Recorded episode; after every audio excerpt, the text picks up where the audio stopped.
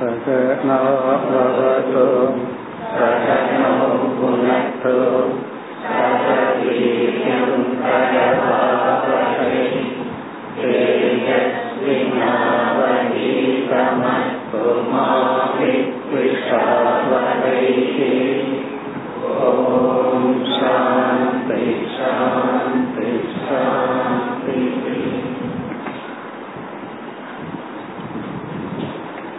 நான்காவது ஸ்லோகம். தர்மார்த்தம் வ்யவஹாரார்த்தம்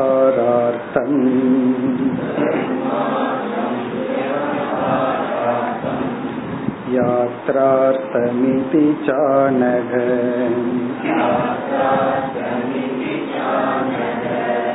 தர்ஷிதோயம் மயா சாரக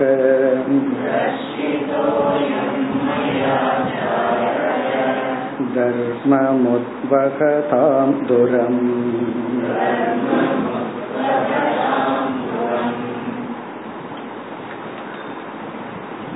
சென்ற அத்தியாயத்தில் பேசப்பட்ட கருத்தே இந்த அத்தியாயத்தில் 17வது ஸ்லோகம் வரை செல்கின்றது.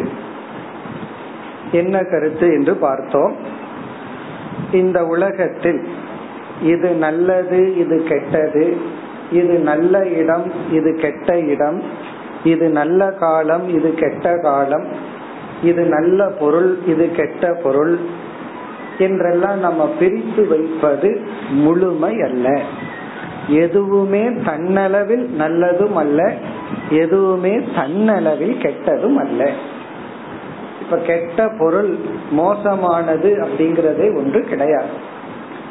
நம்ம சொல்லலாம் பாம்பினுடைய விஷம் மோசமானதுன்னு சொல்லலாம், ஆனா அதையும் நம்ம மெடிசனா மருந்துக்கு பயன்படுத்துறோம்.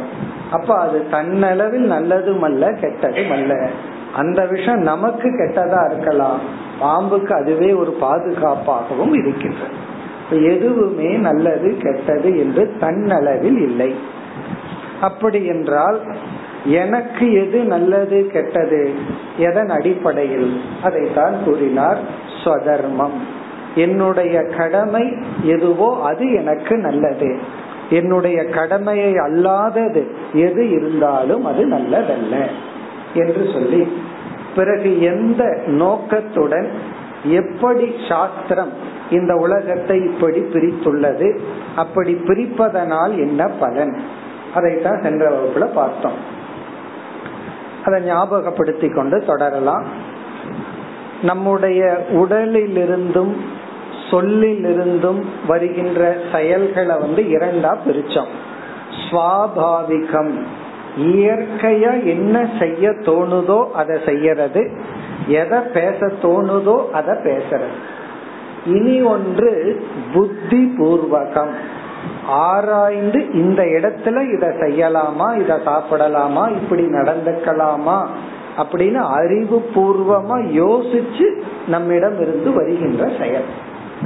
இத பேசலான்னு தோணி அப்படியே பேசிட்டோம்னா அது சுவாபாவிகம்.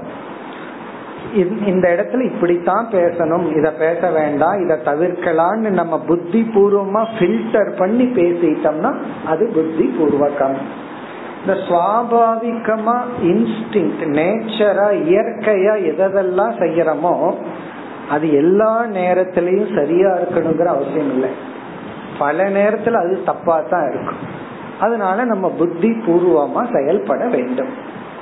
பிறகு சுவாபாவிகமா நம்ம இடத்திலிருந்து ஒரு செயல் வருதுன்னா அதை தடை செய்வது என்ன, அதத்தான் நம்ம சென்ற வகுப்புல பார்த்தோம். சம்சயக, சந்தேகம். நம்ம அப்படியே போயிட்டு இருக்கிறோம், அங்க ஒரு போர்டு இருக்கு, அதாவது ரோடு க்ளோஸ் அப்படின்னு, அல்லது ஏதோ ஒரு சைன் இருக்கு. அதை பார்த்த உடனே என்ன ஆகும்? ஓ, இங்க போகக்கூடாது, போகக்கூடாதோ அப்படின்னு ஒரு சந்தேகம் வரும். சந்தேகம் வந்தா உடனே அந்த இயற்கையான செயலுக்கு அது தடையா நிற்கும். அப்ப சாஸ்திரம் எல்லாத்தையும் நல்லது கெட்டதுன்னு பிரிக்கிறதுனுடைய நோக்கம் என்னன்னா, சுவாபாவிகமான செயல் நம்மிடமிருந்து வெளிப்படும் பொழுது நமக்குள்ள ஒரு சந்தேகத்தை கிரியேட் பண்ணி அதை பிரேக் பண்ணி இது நல்லதா கெட்டதான்னு நம்ம யோசிக்க வச்சு செயல்படுத்துவதற்காகத்தான். அதத்தான் மூன்றாவது ஸ்லோகத்துல சொன்னார். சமானேஷு அபி வஸ்துஷு, எல்லா பொருள்களும் சமமாக இருந்த போதிலும் திரவ்யஸ்ய விசிகித்சார்த்தம், ஒரு பொருளிடத்தில் சந்தேகத்தை உருவாக்குவதன் மூலம் இயற்கையான செயல் தடைப்பட்டு சிந்திச்சு செயல்பட்டு நமக்கும் மற்றவர்களுக்கும் நன்மையை செய்வதற்காக சாஸ்திரம் இவ்விதம் செய்துள்ளது. அதனுடைய தொடர்ச்சி நான்காவது ஸ்லோகத்தில் தர்மார்த்தம். அத மூன்றாவது ஸ்லோகத்தில் இருக்கிற சுத்த அசுத்தி, இது தூய்மையான இடம், இது அசுத்தமான இடம், இது தூய்மையான நீர். இப்ப கங்கைன்னு சொன்னாவே புனிதமான நீர்னு சொல்றோம். எதுக்கு சாஸ்திரம் கங்கைங்கிற ஒரு தண்ணீர்ல புனிதத்துவம் அப்படிங்கறத ஒண்ணு நமக்குள்ள உருவாக்கியது? அதுவும் கெமிஸ்ட்ரி படி பார்த்தா H2O தான், இதுவும் தண்ணி தான் அதுவும் தண்ணி தான். ஏன் அதற்குள்ள அப்படி ஒரு உணர்வை நமக்கு கொடுத்தது அப்படின்னா, இப்ப கங்கை புனிதமானது புனிதமானதுன்னு நினைக்க நினைக்க நம்ம கங்கையில போய் மூழ்கி எழுந்தால், அது யாராவது கங்கையை இங்க நம்ம கொண்டு வந்தா அதை தொடும் பொழுதே இந்த பாவம் போகுங்கிற நம்பிக்கையோடு அணுகுவோம். அப்ப என்ன ஆகும்னா நமக்கு புண்ணியம் கிடைக்கும். இப்ப எல்லா நதிகளும் ஒன்னா இருந்தாலும் ஒரு நதிய உயர்ந்ததுன்னு சொல்வதற்கு காரணம் தர்மார்த்தம். நமக்கு அப்பதான் ஒரு ஸ்ரத்த வரும். இந்த இடத்துல வேதாந்தத்தை அல்டிமேட்டா பேசிட்டு கூடாது, எல்லாம் ஒண்ணுதான் அப்படிங்கறது இங்க பேசக்கூடாது. இது புனிதமான நீர், இது புனிதமான இடம். இப்ப ஈஸ்வரன் சர்வ வியாபின்னு கிளாஸ்ல படிக்கிறோம். அதே வேதத்துல ஆரம்பத்துல பார்த்தோம்னா இந்த கோயிலுக்கு போங்க, அந்த கோயிலுக்கு போங்க, இந்த நேரத்துல இப்படி நமஸ்காரம் பண்ணணும், இந்த நியமம் எல்லாம் எதற்குனா தர்மார்த்தம். அப்பதான் நமக்குள் ஒரு ஃபெய்த், ஒரு நம்பிக்கை, ஒரு ஸ்ரத்தை உருவாகி அது நமக்கு புண்ணியத்தை கொடுக்கும். அதே போல சிலதையெல்லாம் தவிர்ப்பது பாபத்தை நீக்குவதற்காக. இப்ப தர்மார்த்தம் சுத்த சுத்தி. சில இடம், சில விக்கிரகங்கள் இது சுத்தம் இது அசுத்தி, இதை செய்யணும் இதை செய்யக்கூடாதுன்னு சொல்வதற்கு காரணம் புண்ணிய பாபத்தை நாம் புரிந்து கொள்வதற்காக. அடுத்தது வியவகாரார்த்தம். இந்த வியவகாரார்த்தம் அப்படிங்கறது சாஸ்திரம் சொன்னாம எல்லாமே சாஸ்திரம் தான். அதுல அர்த்த சாஸ்திரம் அப்படின்னு ஒரு சாஸ்திரம் இருக்கு, அதுதான் பாலிடிக்ஸ். அர்த்த சாஸ்திரம் அப்படிங்கிறது இந்த சமுதாயம் சீராக நடைபெற அந்தந்த காலகட்டத்துல சில குருமார்களுடைய உபதேசத்துல ராஜாக்கள் சில விதிகளை நியமங்களை வைப்பாங்க. இவ்வளவு வரிகட்டணும், இதுக்கு இவ்வளவு அப்படின்னு சொல்லி, அதுதான் வியவகாரார்த்தம். அப்ப வியவகாரத்துக்காக டிரான்சாக்சன், நம்ம அன்றாட வாழ்க்கை ஒழுங்கா சீரா ஆர்டரா நடக்கணுங்கிறதுக்காக. இப்ப லா ஒழுங்கா இருக்கிறதுனாலதான் நம்ம இங்க கிளாஸுக்கு வந்திருக்க முடியும். எதுவுமே ஆர்டரா இல்ல அப்படின்னு சொன்னா நம்ம இங்க வர முடியாது. ஒரு பஸ் ஒழுங்கா ஓடாது, யாரும் ஒழுங்கா இருக்க மாட்டாங்க. அப்ப நம்மளால எதுவும் செய்ய முடியாது. நம்ம வீட்டுல ஒரு காஃபிய கலக்கி குடிக்கிறோம் அப்படின்னா எவ்வளவு எல்லாம் ஆர்டரா இருந்தா தான் அது முடியும். எல்லாமே நம்ம வீட்டுல செய்யறது இல்லை. அப்போ ஒரு மனித இனம் சீரா இருக்கணும் அப்படின்னா லா, ரூல்ஸ் அண்ட் ரெகுலேஷன் எல்லாம் இருக்கு. அதெல்லாம் எதற்குனா எந்த ரூல்ஸுமே அதற்காக எல்லாம் அது அப்சல்யூட் கிடையாது. இது ஒன் வே அப்படின்னா அது அப்சல்யூட் கிடையாது, நாளைக்கு மாறலாம் மாற்றலாம். காரணம் என்னன்னா வியவகாரார்த்தம். இந்த மூன்றாவது ஸ்லோகத்துல குணதோஷம், சில குணம் தோஷம் இது நல்லது கெட்டதுன்னு பிரிக்கிறது வியவகாரார்த்தம். குறிப்பா ஹியூமன் சொசைட்டி, மனித சமுதாயம் ஒழுங்கா நடக்கிறதுக்காகத்தான் பிரிச்சிருக்கிறோம். அதுதான் அதனுடைய தாற்பயமே தவிர இது செய்யணும் இது செய்யக்கூடாதுங்கிறதுல முக்கியத்துவம் இல்லை. ச அனக, அதுக்கு முன்னாடி சொல் யாத்ரார்த்தம். இங்க யாத்ரா அப்படின்னா நம்முடைய உடல் இறக்கும் வரை சீராக நடைபெறுவதற்காக. இங்க யாத்ரா அப்படின்னா ஜேர்னி, பயணம். இங்க பயணம்ங்கிறது ஷரீர யாத்ரா. ஷரீர யாத்ரா அப்படின்னா இந்த இடத்துல யாத்ரான்னா இந்த உடல் இறக்கும் வரை ஒழுங்கா ஆர்டரா இருக்கணுங்கிறதுக்காக இந்த உடலுக்கு எது நல்லது எது கெட்டதுன்னு சாஸ்திரம் பிரிச்சு வச்சிருக்கு. அதாவது பாம்பு எதையெல்லாம் சாப்பிடுதோ அதை நம்ம சாப்பிட முடியாது, அது எலி அப்படியே முழுங்கும், நம்ம அதெல்லாம் செய்ய முடியாது. காரணம் என்ன, இந்த உடலுக்கு அது நமக்கு ஒத்து வராது.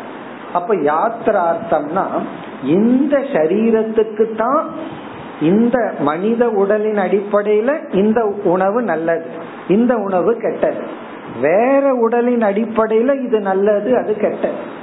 நமக்கு எது அறுசுவையா சந்தோஷமா இருக்கோ அது வேற மிருகத்துக்கு அது உணவே அல்ல. நமக்கு எது அருவருப்பா இருக்கோ அல்லது எதை நம்ம சாப்பிட்டா இறந்துருவோமோ அது வேற ஒரு மிருகத்துக்கு அது சரியான உணவு.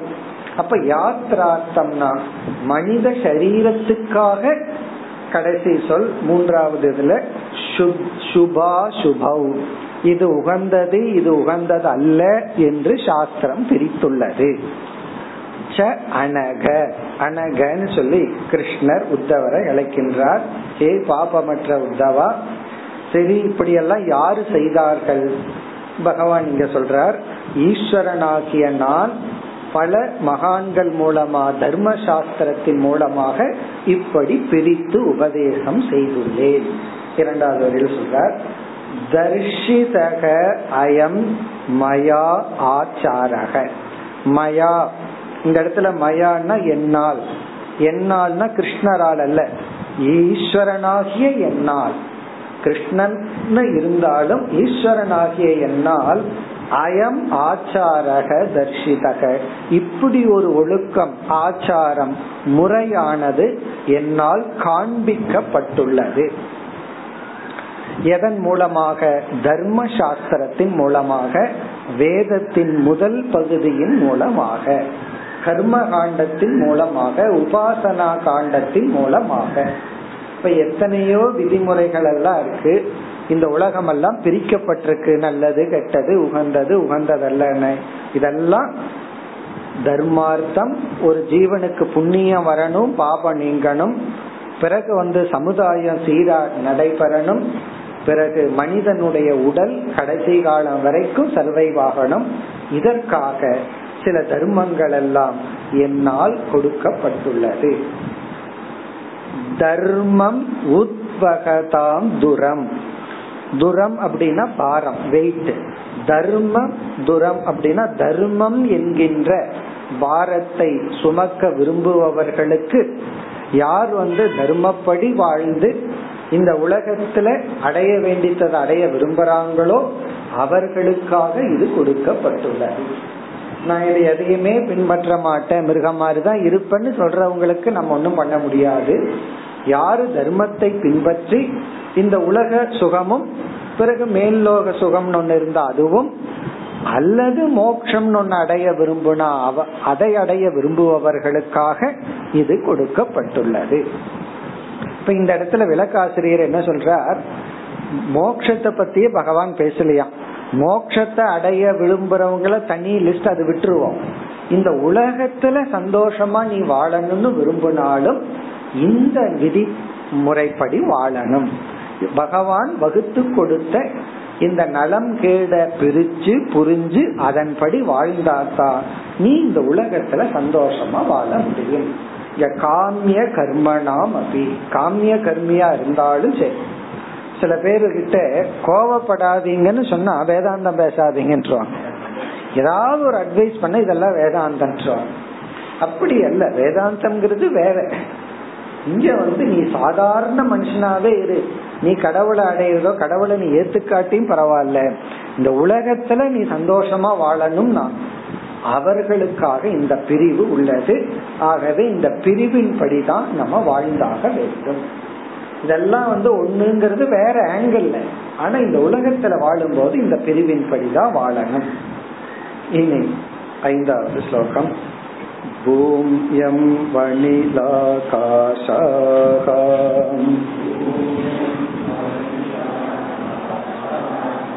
பூதானாம் பஞ்சதாதவகம்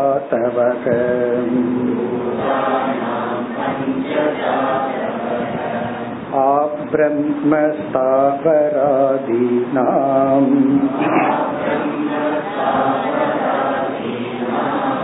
ஷரீரா ஆத்ம சம்யுதாஹ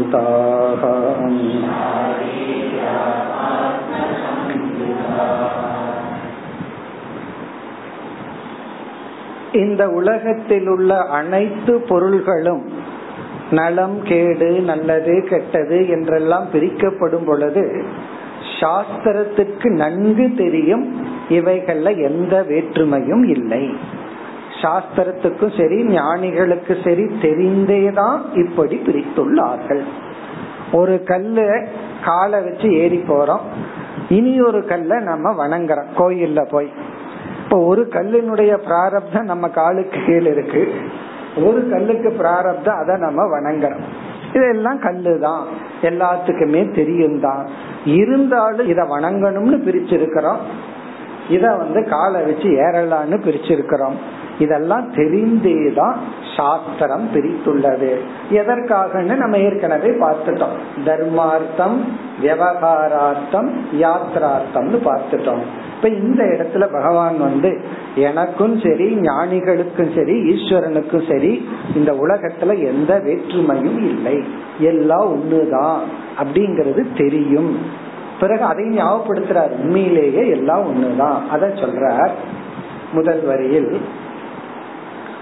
பூமி அம்பு அக்னி அணில ஆகாஷாகா பஞ்சபூதங்கள். பூமி நமக்கு தெரியும், திருடமான ஜடமான இந்த திரவமான பூமி. அடுத்தது அம்பு நீர், அக்னி நெருப்பு, அணில காற்று, ஆகாஷாகா ஸ்பேஸ். இவைகள் ஐந்தும் இந்த பஞ்சபூதங்கள் நம்ம பார்த்து அனுபவிக்கிற இந்த பஞ்சபூதங்கள் பூதானாம் பஞ்சதாதவக எல்லா ஜீவராசிகளுக்கும் உடலுக்கு காரணமாக இருப்பது இந்த அஞ்சு பூதங்கள் தான். தாதவகன காரணாணி, பஞ்சன அஞ்சு, பூதானாம்னா எல்லா ஜீவராசிகளினுடைய உடலுக்கு காரணமா இருக்கிறது பஞ்சபூதம் தான். அப்ப சாஸ்திரம் நல்லா தெரிஞ்சேதான் வச்சிருக்கு, எல்லாருடைய உடலும் பஞ்சபூதத்துல ஆனதுதான். ஆனா ஒருத்தனை நீ வணங்கணும் அப்படின்னு சொல்லிருக்கு, குருவை வணங்கணும் அப்படின்னு சொல்லிருக்கு, பெரியவர்களை வணங்கணும்னு சொல்லிருக்கு. இவன் இந்த இடத்துல இந்த தர்க்கத்தை பேசக்கூடாது.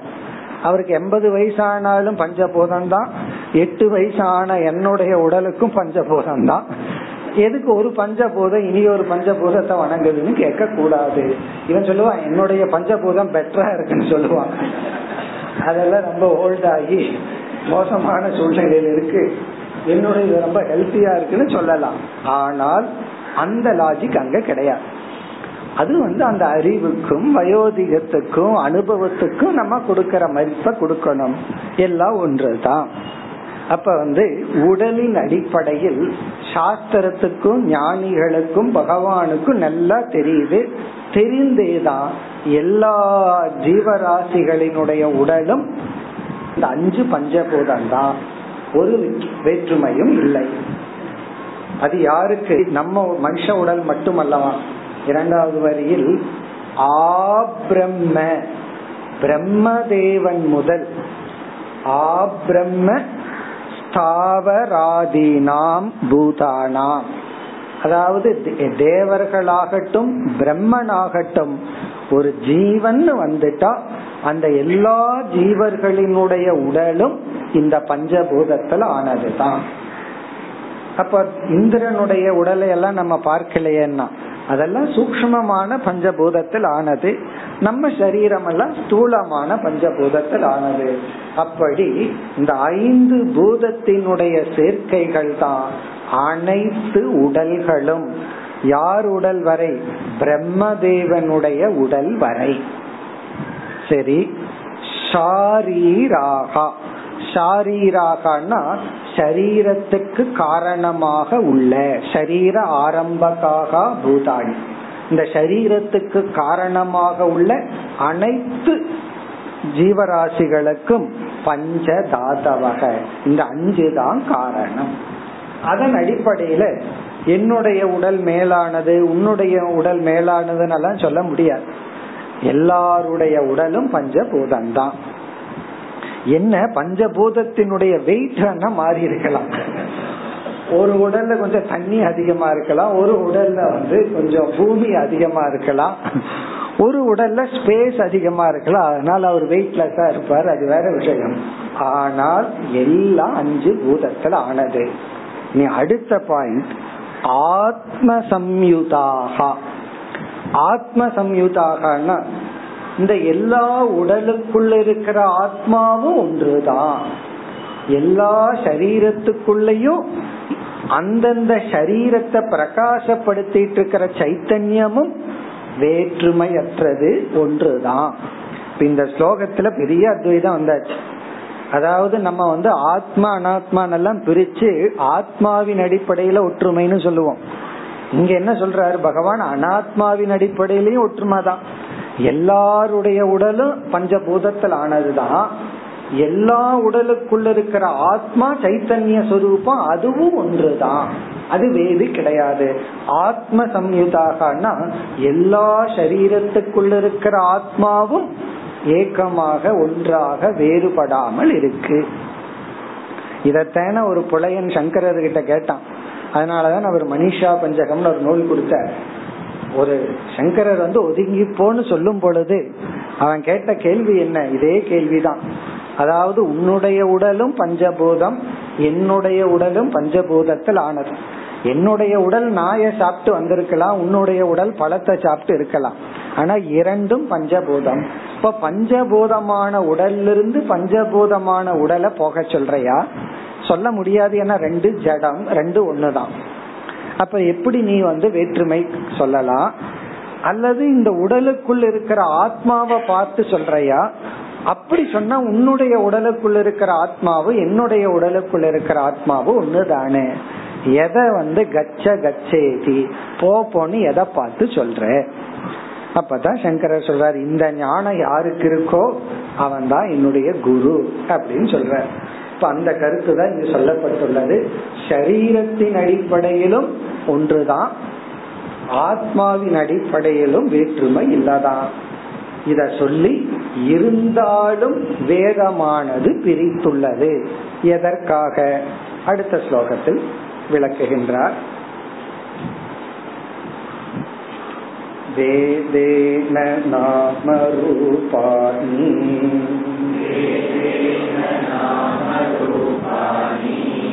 விஷமானி சமேஷ்வதி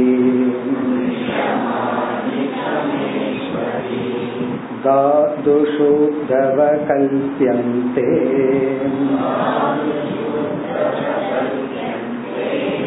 ஏதேஷாம் ஸ்வார்த்த சித்தயே.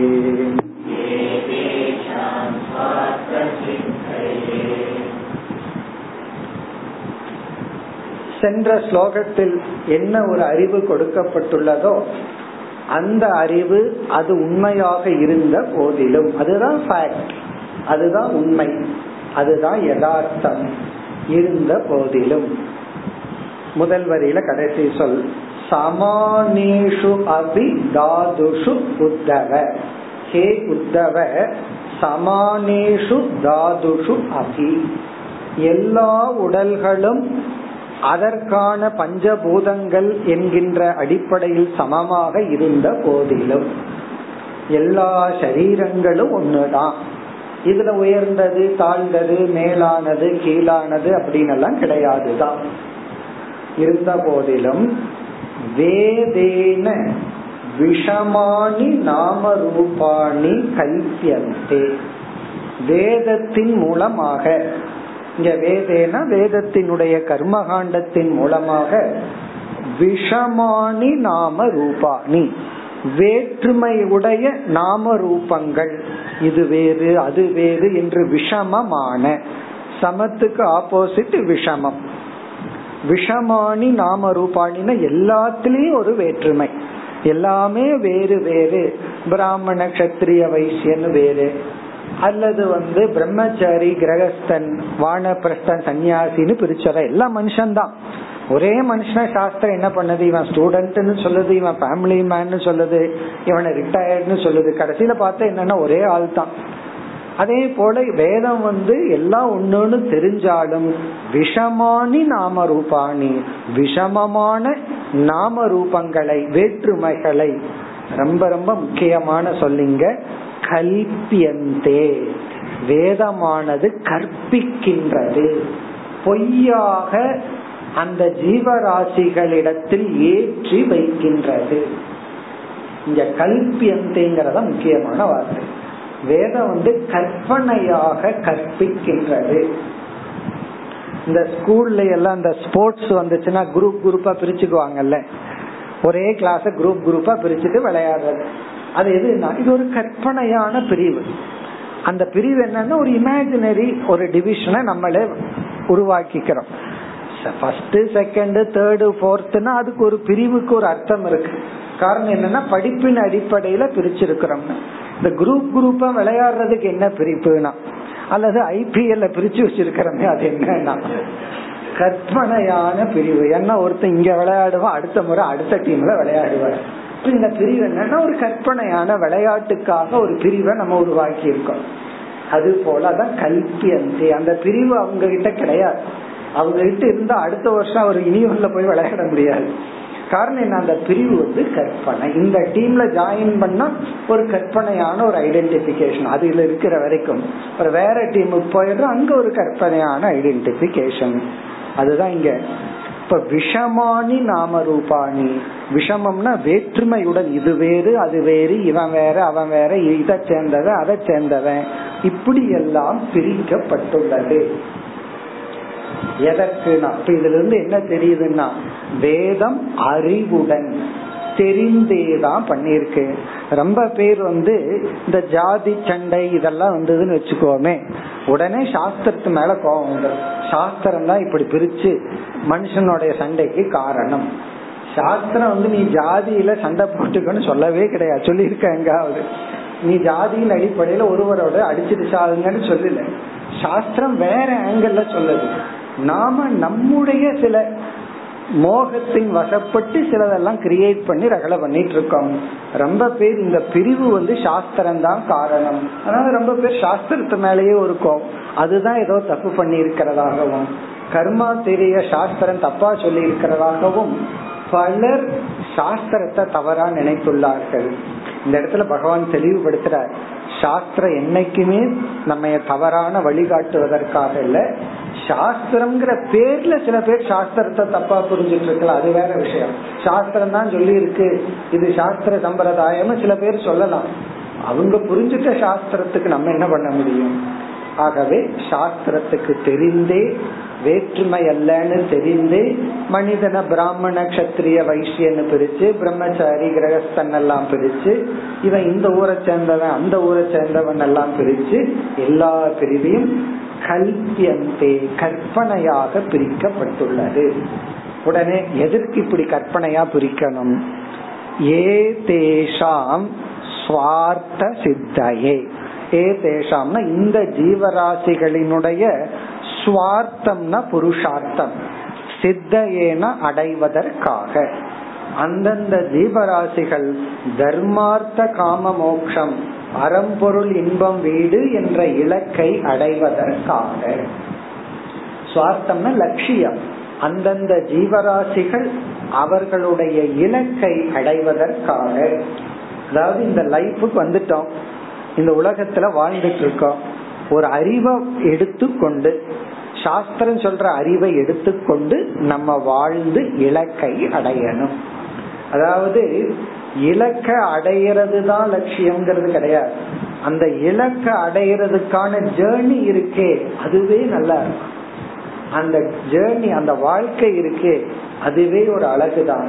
அது பல முறை நம்ம கிளாஸ்ல சொல்லி இருக்கிறோம். எக்ஸாம்பிள் என்ன, பத்ரிநாத் நம்ம லட்சியமா வச்சுட்டாலும் ரிஷிகேஷ்ல இருந்து அந்த ஜேர்னி இருக்கே அதுதான் பியூட்டிஃபுல். அந்த டெஸ்டினேஷனை விட அந்த ஹிமாலயாஸ்ல டிராவல் பண்றமே அதுதான் பியூட்டிஃபுல். அது போல சுவார்த்த சித்தினா இவனுடைய வாழ்க்கைக்காக, இவன் வாழ்ந்து இவனுடைய லட்சியத்தை அடையணுமே அதற்காக. இப்ப திடீர்னு பகவான் இப்பவே இந்த செகண்டே மோட்சத்தை கொடுக்கறேன் அப்படின்னா சம்டைம் நம்ம வேண்டான்ட்டுருவோம். காரணம் என்ன, அதனுடைய மதிப்பே தெரியாது கொடுத்துட்டீங்கன்னா. அது கொஞ்சம் கஷ்டப்பட்டு போனா தான் அதனுடைய மதிப்பு தெரியும்னு நம்ம சொல்லுவோம். அப்படி மனிதன் வாழ்ந்து அவனுடைய இலக்கை அடைவதற்காகத்தான் இந்த பிரிவுகள். இப்ப இதுல இருந்து நம்ம என்ன புரிஞ்சுக்கிறோம் அப்படின்னா, இந்த உலகத்துல துவைதத்திலேயே அத்வைதம் இருக்கு. வேற்றுமையா இருந்தாலும் அது பஞ்சபூதம்தான் அப்படிங்கறது உண்மைதான். இருந்தாலும் எதெல்லாம் எப்படியெல்லாம் பிரிச்சு வச்சிருக்கிறோமோ அப்படியெல்லாம் நம்ம வாழணும். அந்த பிரிவை நம்ம ஏற்றுக்கொண்டு அதில் நாம் வளர வேண்டும். அதுதான் சாராம்சம். இனி அடுத்த ஸ்லோகத்திலிருந்து சாம்பிளுக்காக இங்க கிருஷ்ண பகவான் சில பிரிவுகளை காட்டி கொடுக்க போகின்றார். இதோட இந்த கருத்து முக்கியமான கருத்தை முடிச்சுட்டார். இனி வர்றது ஒரு ஸ்மால் எக்ஸ்பிளனேஷன், எப்படி எல்லாம் பிரிஞ்சிருக்கு என்பதை காட்டுவதற்காக. ஏழாவது ஸ்லோகம்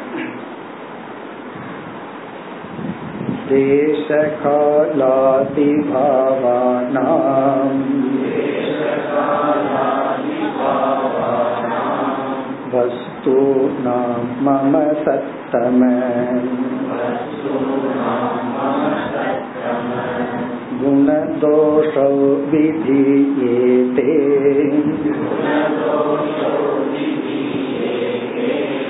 நியமார்த்தம் ஹி கர்மணாம்.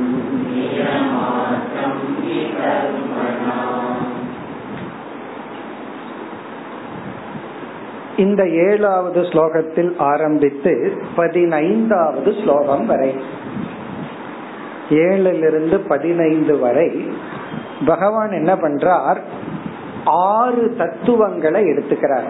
6 தத்துவங்களை எடுத்துட்டு ஒரு எக்ஸாம்பிள், உதாரணத்துக்காக அது எப்படி நல்லது கெட்டதுன்னு பிரிக்கப்பட்டுள்ளது. எல்லாமே எடுத்துக்கலாம், இந்த உலகத்துல எதை எடுத்துட்டாலும் நல்லது கெட்டதுன்னு பிரிச்சிடலாம்.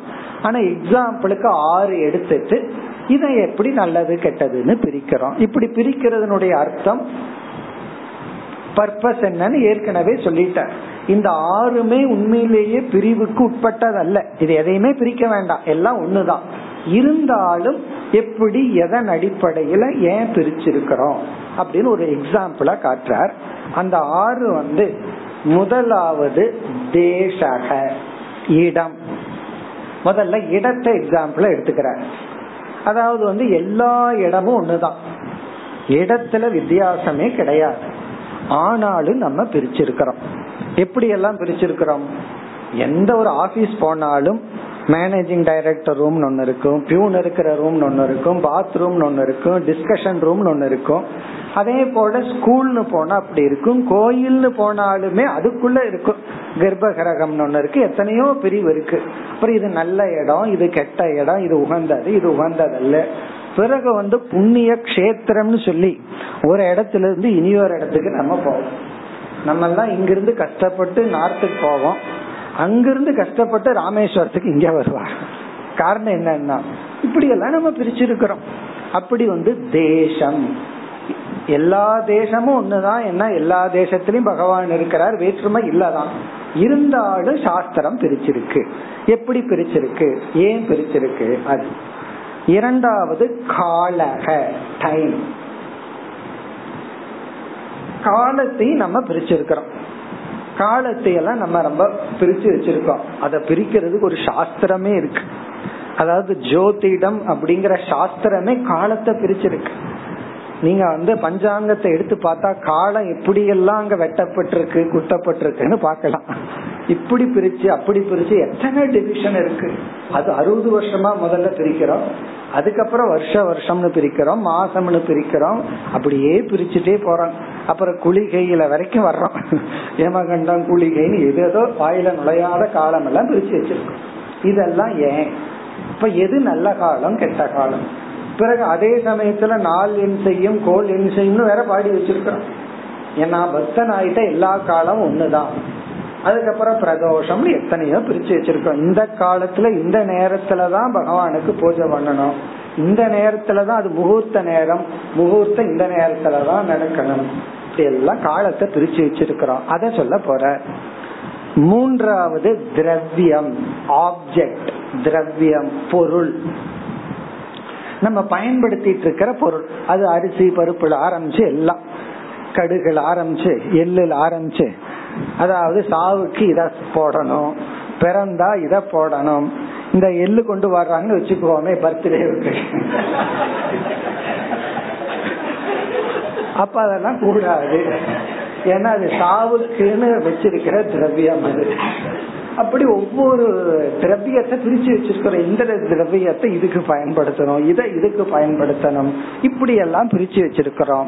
எதன் அடிப்படையில் இது நல்லது இது கெட்டது? மூன்றாவது திரவியம். நான்காவது கர்த்தா. கர்த்தா கர்த்தா அப்படின்னா இவன் நல்லவன், அவன் நல்லவன், இவன் கெட்டவன், இவன் நல்லவனும் சரி கெட்டவனும் சரி கொஞ்சம் கலந்தவன், இவன் காலையில நல்லா இருப்பான், மதியம் மோசமா இருப்பான், இப்படி கர்த்தா. அடுத்தது நம்ம செய்யற செயல்கள், நம்மிடம் வருகின்ற செயல்களை பீப்புள் எப்படி எல்லாம் கமெண்ட் பண்றாங்க. பேசாம இருந்தா பேசாம இருக்கிறானேன்னு சொல்றது, பேசுனா பேசுறான்னு சொல்லி, அளவா பேசுனா அளவா பேசுறான்னு சொல்லி, அளந்து பேசுறான்னு சொல்லி, என்னதான் பண்றது? அப்ப கர்த்தாவை பிரிச்சு வச்சிருக்கோம். இவன் நல்ல கர்த்தா, இவன் கெட்ட கர்த்தா, இப்படி எல்லாம் பிரிச்சு வச்சிருக்கோம்.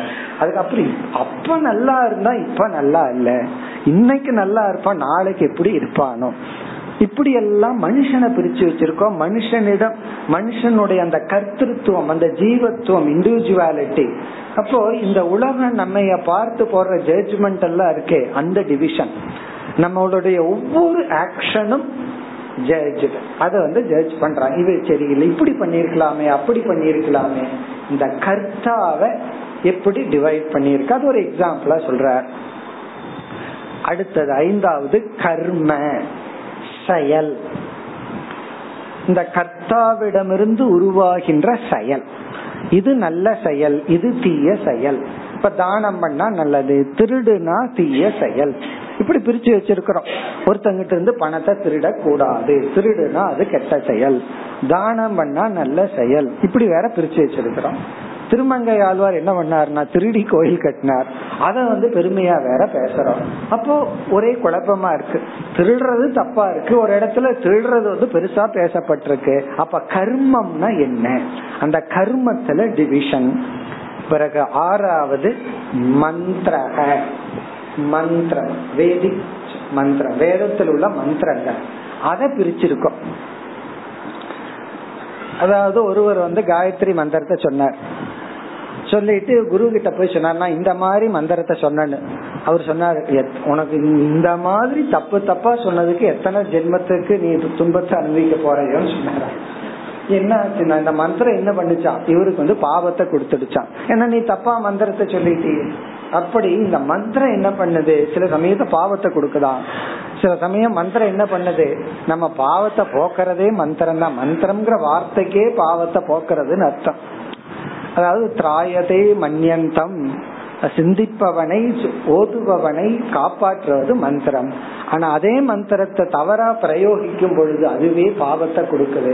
அப்ப நல்ல மந்திரம், கெட்ட மந்திரம், ஆபிச்சாரிக கர்மத்துல யூஸ் பண்ற சில மந்திரங்கள், அப்படி சில மந்திரங்களை நல்லது கெட்டது, இப்படி 6 டாபிக். அதுதான் இந்த ஸ்லோகத்திலிருந்து 15வது ஸ்லோகம் வரை. பிறகு அடுத்த 2 ஸ்லோகத்துல இந்த டாபிக்க கன்க்ளூட் பண்ணிடுவார், மிக அழகா கன்க்ளூட் பண்ணிட்டு இந்த டாபிக் இதோட 17 முடியுது. பிறகு இந்த அத்தியாயத்துல பகவான் வேறு சில தலைப்புகள் எடுத்துட்டு பேச போற. இப்ப இந்த 6மே எக்ஸாம்பிள் தான், ஏற்கனவே பார்த்து முடிச்சாச்சு. எல்லாம் ஒண்ணுதான், அதே சமயத்துல எல்லாம் வேறதான். இதுதான் பாரடாக்ஸ்னு சொல்றது. வேதாந்தம்னாவே பாரடாக்ஸ். காரணம் என்ன, ஒரு முறை என்ன சொல்றீங்க எல்லாம் ஒண்ணுங்கிறீங்க, அடுத்த முறை எல்லாம் வேறங்கிறீங்க. இத புரிஞ்சுக்கிறது தான் மெச்சூர்டு மைண்டுங்கிறது. நான் பக்குவம் அடைஞ்ச மனசுனா ரெண்டையும் பேலன்ஸ் பண்ணி புரிஞ்சுக்கிறது. எந்த ஆங்கிள் எல்லாம் ஒண்ணுதான், எந்த ஆங்கிள் வேறு. இப்ப பஞ்சபூதம்ங்கிற அடிப்படையில உன்னுடைய உடலு ஒண்ணு, என்னுடைய உடலு ஒண்ணு. பசிங்கிற அடிப்படையில உன்னுடைய உடலு ஒண்ணு, என்னுடைய உடலு ஒண்ணு. அப்ப நான் எதை சாப்பிடறனோ அதைத்தான் நீயும் சாப்பிடணும். ஏன்னா மனுஷ சரீரம்ங்கிற அடிப்படையில இந்த சரீரத்தினுடைய தர்மம், உன்னுடைய சரீரத்தினுடைய தர்மம் ஒண்ணுதான். பிறகு நீ வந்து வீட்டுல சர்வன்டா இருந்தீன்னா உன்ன நான் எப்படி ட்ரீட் பண்ணணுமோ அப்படித்தான், எஜமானனா இருந்தா அவன் எப்படி நடந்துக்கணுமோ அப்படித்தான். இப்ப எதன் அடிப்படையில நம்ம வேற்றுமைய நடத்துக்கணும், எதன் அடிப்படையில ஒற்றுமை. சில பேர் வேதாந்தம் படிச்சுட்டு சர்வன்ட்ட கூப்பிட்டு சோஃபால உட்கார வச்சுட்டு பேசினா என்ன ஆகும்னா அவனுக்கு அதை டைஜஸ்ட் பண்ணிக்க தெரியாது, அது அவன் சரியா நடந்துக்க மாட்டான், அது நடக்காது. அர்த்த சாஸ்திரத்துல ராஜா வந்து மந்திரியோட ரொம்ப க்ளோஸ் ஃப்ரெண்ட்ஷிப் வச்சா நாசமாயிருமா. காரணம் என்ன, அவன் மந்திரி வேலையை ஒழுங்கா செய்ய மாட்டான், ராஜாவுக்கு நம்ம ஃப்ரெண்டு தானேன்னு சொல்லி. அதே போல வைத்தியங்கிட்டயும் ரொம்ப க்ளோஸ் ஃப்ரெண்ட்ஷிப் வச்சுக்க கூடாது, வைத்தியனா வைத்தியனா வச்சுக்கணும், மந்திரிய மந்திரியா வச்சுக்கணும், அப்பதான் ராஜ்யம் நடக்கும். யாருகிட்ட எப்படி நடந்துக்கணும்ங்கிறதுல வேற்றுமை இருக்கு, பிறகு சில அடிப்படையில ஒற்றுமையும் இருக்கு. இப்ப அதத்தான் இங்க எக்ஸாம்பிள்ல சொல்ற. இப்ப இந்த ஸ்லோகத்துல இந்த டாபிக் அறிமுகப்படுத்துறார். அடுத்த ஸ்லோகத்துல இருந்து வரிசையா இந்த நம்ம சொன்ன ஆர்டர்லயே இந்த 6 தலைப்பையும் பேச போறார். இப்ப இங்க அறிமுகப்படுத்துறார் தேச காலாதி பாவானாம், தேசம் காலம் முதலிய பாவங்கள், பாவம்னு பிரின்சிபிள், தத்துவங்கள், பதார்த்தங்கள், பொருள்கள். நம்ம சொன்ன இந்த 6, இந்த ஆதியில எக்ஸெட்ரா, நம்ம இங்கேயே இந்த 6ஐயும் பார்த்துட்டோம். இங்க ஜஸ்ட் அறிமுகப்படுத்துறார் தேசம் காலம் முதலிய பாவங்களுக்கு பாவானாம் வஸ்துனாம், அப்படிப்பட்ட ஒரு பொருள்கள், தத்துவங்கள், வஸ்துக்கள். மம சத்தம, சத்தம அப்படின்னா நல்ல மனிதனே அப்படின்னு உத்தவர் அழைக்கிறார். ஏ சத்தம, சத் புருஷ, சமகன சூப்பர்லேட்டிவ் டிகிரி, அதாவது மிக உயர்ந்த மனிதனாக இருக்கின்ற உத்தவா. வஸ்துனா குணதோஷௌ விதீயேதே, காலம் தேசம் முதலிய பொருள்களுக்கு நல்லது கெட்டது என்று பிரிவு செய்யப்பட்டுள்ளது. இந்த டிவிஷன் இஸ் கிரியேட்டட், குணதோஷௌ விதீயேதே. இங்க சொல்ல போற இந்த எக்ஸெட்ரா, எக்ஸெட்ரால நீதி, இந்த 6 பொருள்களிடத்தில் நல்லது கெட்டது என்று விதிக்கப்பட்டுள்ளது. உண்மையிலேயே இதுல பிரிக்க முடியாததுதான், எல்லா டைமும் ஒண்ணுதான், எல்லா இடமும் ஒண்ணுதான், எல்லா ஆப்ஜெக்டும் ஒண்ணுதான், எல்லாமே ஒன்னா இருந்தாலும் நல்லது கெட்டது உகந்தது உகந்ததல்லன்னு பிரிக்கப்பட்டிருக்கு. மீண்டும் பகவான் ஞாபகப்படுத்துறார் எதற்காக, நியமார்த்தம் ஹி கர்மணாம், ஒரு ஜீவனுடைய செயலை முறைப்படுத்துவதற்காக. கர்மணாம் அப்படின்னா ஜீவர்களிடம், குறிப்பா மனிதர்களிடமிருந்து வருகின்ற செயல்களை நியமார்த்தம்னா நெறிப்படுத்துவதற்காக. எதெல்லாம் செய்யணும்னு தோணுதோ அப்படி செய்யாம எதை செய்யணுமோ அதை செய்விக்க, எதையெல்லாம் பேசணும்னு தோணுதோ அப்படி பேசாம எதை பேசணுமோ, எதையெல்லாம் சாப்பிடணும்னு தோணுதோ அப்படி இல்லாம எதை சாப்பிடணும், அது குறிப்பா எப்பொழுது எவ்வளவுங்கிறதா ரொம்ப முக்கியம். இத சாப்பிடணும்னு சொன்னா மட்டும் பத்தாது, இத சாப்பிடணும் எப்பொழுது எவ்வளவு எப்படி, அதுவும் எப்படி சாப்பிடணும் அதுவும் ரொம்ப முக்கியம். இதையெல்லாம் இதான் நியமார்த்தம். மனுஷன்னா இப்படித்தான் சாப்பிடணும், எனக்கு நாய் மாதிரி சாப்பிடணும்னு ஆசை இருக்கே அப்படின்னா சில பேர் அப்படியும் பண்ணுவார்கள், ஒரு விளையாட்டுக்கு பண்ற இந்த மாதிரி பண்ணணும் அப்படின்னால இல்ல, நீ மனுஷன்னா இப்படித்தான் சாப்பிடணும் இப்படித்தான் இருக்கணும். இப்ப நியமார்த்தம்னா மனிதனிடமிருந்து வருகின்ற ஒவ்வொரு செயல்கள் அது ஒரு ரெஸ்ட்ரிக்டடா இருக்கணும், நெறிப்படுத்தி இருக்கணும்ங்கிறதுக்காக தேசம் காலம் இதெல்லாம் பிரிக்கப்பட்டுள்ளது. இனி அடுத்த ஸ்லோகத்திலிருந்து இந்த 6 டாபிக்கையும் வரிசையா சொல்றார். அடுத்து 8வது ஸ்லோகம். அக்ருஷ்ணசாரோ தேசானாம்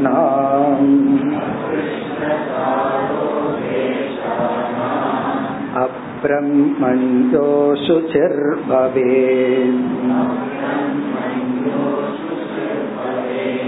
கிருஷ்ணசாரோப்யசௌ வீரம் கீகடா சம்ஸ்கிருதேரினம்.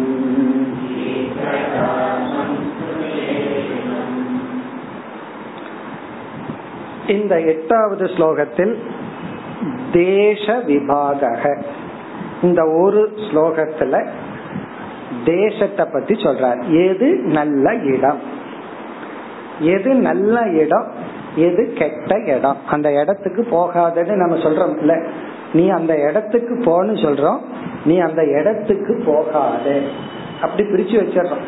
அப்ப எது நல்ல இடம் எது கெட்ட இடம், அதாவது போக கூடாத இடம். உண்மையிலேயே எல்லா இடத்துலயும் பகவான் இருக்காரு, அது வேற விஷயம். ஆகாசம்ங்கிற அடிப்படையில பகவான் தான் இருக்காரு. ஆனா ஜீவர்களாகிய நாம ஒழுங்கா இருந்து மோட்சத்தை போகணும் அல்லது உலகத்துல ஒழுங்கா சந்தோஷமா வாழணும்னா நம்ம நல்ல இடம் கெட்ட இடம்னு பிரிச்சு தான் வாழ்ந்தாகணும். சுருக்கமா இந்த பகுதியில் என்ன சொல்றார், இடம் நல்ல இடம் அப்படிங்கறது சத் புருஷர்கள் இருக்கிற இடம் நல்ல இடம், நல்ல குணத்தை உடைய மனிதர்கள் இருக்கிற இடம் நல்ல இடம். அதுதான் இதனுடைய சாராம்சம்.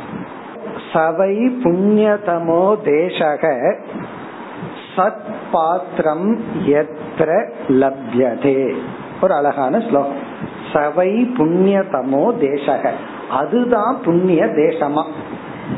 சத் பாத்திரம் யத்ர லப்யதே, எங்க சத் பாத்திரம், சத் பாத்திரம்னா நல்ல மனிதர்கள் இருக்கின்றார்களோ, நல்லவர்கள் இருக்கின்ற இடம் நல்ல இடம். அந்த அடிப்படையில பகவான் சொல்றார். பிறகு வேற சில கருத்து சொல்றார். முதல்ல என்ன சொல்றார், செழிப்பான இடம் நல்ல இடம். ஃபர்ஸ்ட் கண்டிஷன் செழிப்பா இருக்கணும். பாலைவனம் அல்லன்னு சொல்றார். நம்ம பாலைவனத்துல போய் குடியிருக்க முடியுமோ? விசிட் பண்ணிட்டு வரலாம், அவ்வளவுதான். போய் பார்த்துட்டு வரலாம், பாலைவனம்னா இப்படி இருக்கும் அப்படின்னு பார்த்துட்டு வரலாமே தவிர அந்த இடத்துல போய் நம்ம வாழ முடியாது. ஆகவே பாலைவனம் அல்ல, செழிப்பா இருக்க வேண்டிய இடம். ஒரு இடம் செழிப்பா இருக்குங்கிறது எப்படி தெரியுது அப்படின்னா, சொல்லுவார்கள் இந்த கவர்மெண்ட் எதுக்கு டைகரை ப்ரொடெக்ட் பண்ணுது, புலிய எதுக்கு பாதுகாக்கணும், நம்ம மனுஷங்க மனுஷனை பாதுகாக்கணும் அல்ல, அதை விட்டுட்டு எதுக்கு கவர்மெண்ட் அவ்வளவு செலவு பண்ணி புலிய பாதுகாக்குது அப்படின்னு ஒரு கேள்வி. அது வனத்துறையை சேர்ந்த ஒரு அதிகாரி என்னிடத்துல சொன்னார், புலிக்கும் மனுஷனுக்கு என்ன சம்பந்தம்? அவர் என்ன சொல்ற, அவரோட லாஜிக், புலிய பாதுகாக்கணும் அப்படின்னா மான்களை பாதுகாத்து ஆகணும், மனுஷனை அல்ல, மான்களை. மான்களை பாதுகாக்கணும் அப்படின்னா ஃபாரஸ்ட பாதுகாக்கணும். மான் எதை சாப்பிடும்? புல்ல சாப்பிடும். அப்ப ஃபாரஸ்ட பாதுகாக்கணும். பாதுகாத்தா நல்ல ஃபாரஸ்ட், காடுகள், அடர்ந்த பசுமையான காடுகள் இருந்தா ஒழுங்கா மழை வரும். மழை வந்தா விவசாயம் பண்ணி மனுஷன் நல்லா சாப்பிடலாம். அப்ப புளிய பாதுகாக்கிறதுக்கும் மனுஷன் சாப்பிடறதுக்கு எவ்வளவு கனெக்ஷன் இருக்கு அப்படி. ஏன்னா புளிய பாதுகாக்கணும்னா மான், மானுக்கு புல்லு, புல்ல பாதுகாத்தா மழை வரும், மழை வந்தா நம்ம நல்லா இருப்போம். இங்க பகவான் என்ன சொல்றார், புளிய விட்டுட்டார். என்ன சொல்றார், மான்கள் இருக்கின்ற இடம். ஃபர்ஸ்ட் கிருஷ்ணசாரக. கிருஷ்ணசாரகன்னா ஒரு விதமான மான், ஒரு விதமான கருமான். கிருஷ்ணசாரக, எந்த இடத்துல மான்கள் எல்லாம் நல்லா இருக்கோ அது நல்ல இடம். அதனாலதான் பாத்தீங்கன்னா இந்த டிவியில உடனே ஒரு முனிவன் இருக்கிறார் காட்டுக்குள்ளா ஃபர்ஸ்ட் மானை தான் காட்டுவாங்க. அப்படியே மான் ஓடிட்டு இருக்கும், முனிவர் உட்கார்ந்து தவம் பண்ணிட்டு இருப்பாரு. அப்படின்னா என்ன அர்த்தம், ஒரு முனிவனே காட்டுல வாழணும்னா அவன் போய் பாலைவனத்துல வாழ்ந்துட முடியாது. எங்க வாழ முடியும், எங்க தண்ணீர் வசதி இருக்கும். ஏன்னா அவங்கெல்லாம் தவம் பண்றதுக்கு தண்ணீர் ரொம்ப தேவை, குளிக்கணும், தூய்மையா இருக்கணும். அப்ப தண்ணீர் இருந்ததுனாவே பசுமை இருக்கும், பசுமை இருந்தாவே மான் இருக்கும். அப்ப ஃபர்ஸ்ட் இந்த ஸ்லோகத்துல என்ன சொல்ற, கிருஷ்ணசாரக. எந்த இடத்துல கிருஷ்ணன கருப்பு, கிருஷ்ணசாரகன கருமான், ஒரு விதமான மான் வெரைட்டி ரொம்ப இருக்கும். பிறகு உடனே இரண்டாவது வரையில பகவான் பிளேட்டை மாத்திடுறாரு. அதாவது தூய்மையா இருக்கிற இடம் நல்ல இடம் தான். ஆனா 5 ஸ்டார் ஹோட்டல் போய் பாத்தீங்கன்னா ரொம்ப தூய்மையா இருக்கு, அங்க போய் நீங்க தியானம் பண்ணிட்டு இருக்க முடியுமோன்னா? அது தூய்மையா இருந்தாலும் அது போக பிரதானம். சில கிளப் எல்லாம் பார்த்தா கோயிலை விட தூய்மையா இருக்கும். அந்த கிளப் அவ்வளவு நீட்டா வச்சிருப்பாங்க. அதுக்காக அங்க போய் நம்ம ஆன்மீக சாதனை பண்ண முடியுமா? ஏன்னா தூய்மையா இருக்குதுங்கிறதுக்காகவோ செழிப்பா இருக்குதுங்கிறதுக்காகவோ அது உகந்ததல்ல. அதனால இரண்டாவது வரையில என்ன சொல்றார், கிருஷ்ணசாரம் இல்லாவிட்டாலும் ஒரு கால் அந்த மான் இல்லாட்டியும் பரவாயில்ல, அங்கு நல்ல மனிதர்கள் இருக்க வேண்டும். ஃபர்ஸ்ட் அந்த இடம் எப்படி இருக்கணும்னா பசுமையா இருக்கணும். அப்படின்னா என்ன அர்த்தம், நம்ம அந்த இடத்தை பசுமையா வச்சிருக்கணும், மனுஷன் வாழ்ற மாதிரி தண்ணீர் வசதி இருக்கணும், எல்லா வசதியும் இருக்கணும், அதுதான் நல்ல இடம். பிறகு வேற ஏதாவது காரணத்துல அந்த மான் இல்லாட்டியும் பரவாயில்ல, பிறகு எப்படிப்பட்ட இடமா இருந்தாலும் பரவாயில்ல, எங்க நல்ல மனிதர்கள் இருக்கின்றார்களோ. அடுத்த கண்டிஷன் பகவான் சொல்றாரு சம்ஸ்கிருத ஸ்தானம். சம்ஸ்கிருதம்னா இரண்டு விதமான தூய்மை. நம்ம புறத்திலையும் தூய்மையா வச்சிருக்கணும். எந்த இடம் நல்ல இடம்னா சுத்தமா கூட்டி பெருக்கி ஒழுங்கா வச்சிருக்கணும். இரண்டாவது சம்ஸ்காரத்தின் அடிப்படையில்.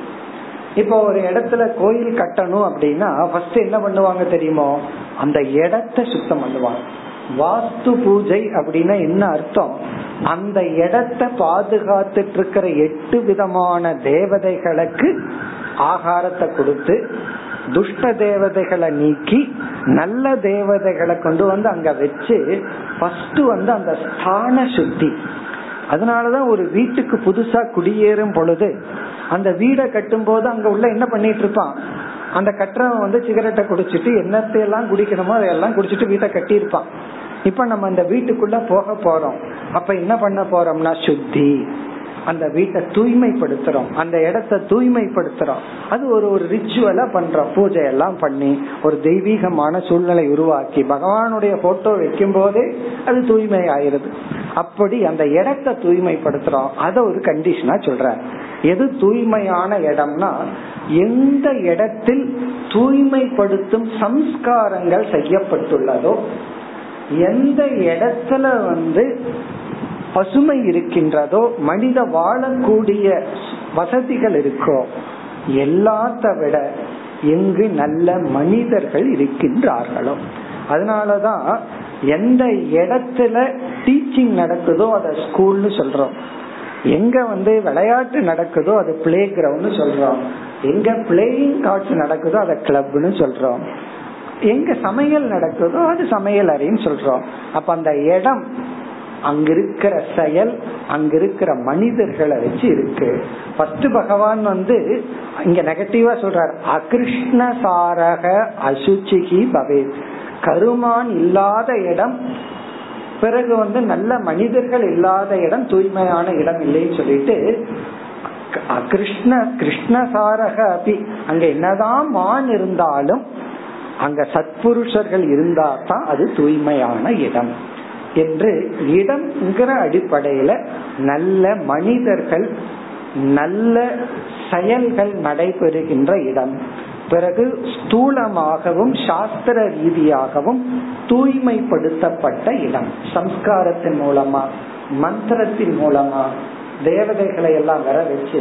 அதனாலதான் தியானத்துக்கு தூய்மையான சம்ஸ்கிருதமான இடத்தை தேர்ந்தெடுக்கணும்னு சொல்றோம்.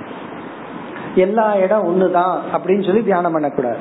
அந்த இடத்துக்கு ஒரு தூய்மையை உருவாக்கிட்டா தான் நாம தூய்மையாவோம். நமக்கு அந்த அளவுக்கு சக்தி இருந்ததுன்னா அதெல்லாம் எதுவுமே செய்ய வேண்டாம். அதனாலதான் எல்லா மகான்களும் ஒரு இடத்தை தேடி போவார்கள், தவம் பண்ணுவார்கள். ரமணர் முதல் கொண்டு திருவண்ணாமலையில அப்பவே மகான்கள் வாழ்ந்து வந்தார்கள், அதை தேடி வந்தார். பிறகு அவர் இருக்கிற இடமே ஆசிரமம். அதற்கு பிறகு ஒரு மகான் எங்க இருக்கிறாரோ அது ஆசிரமம். ஆனா அவர் ஆரம்ப காலத்துல தூய்மையான இடத்தை நாடி போகணும். அதுதான் சாராம்சம். அடுத்த வகுப்பில் தொடர்வோம்.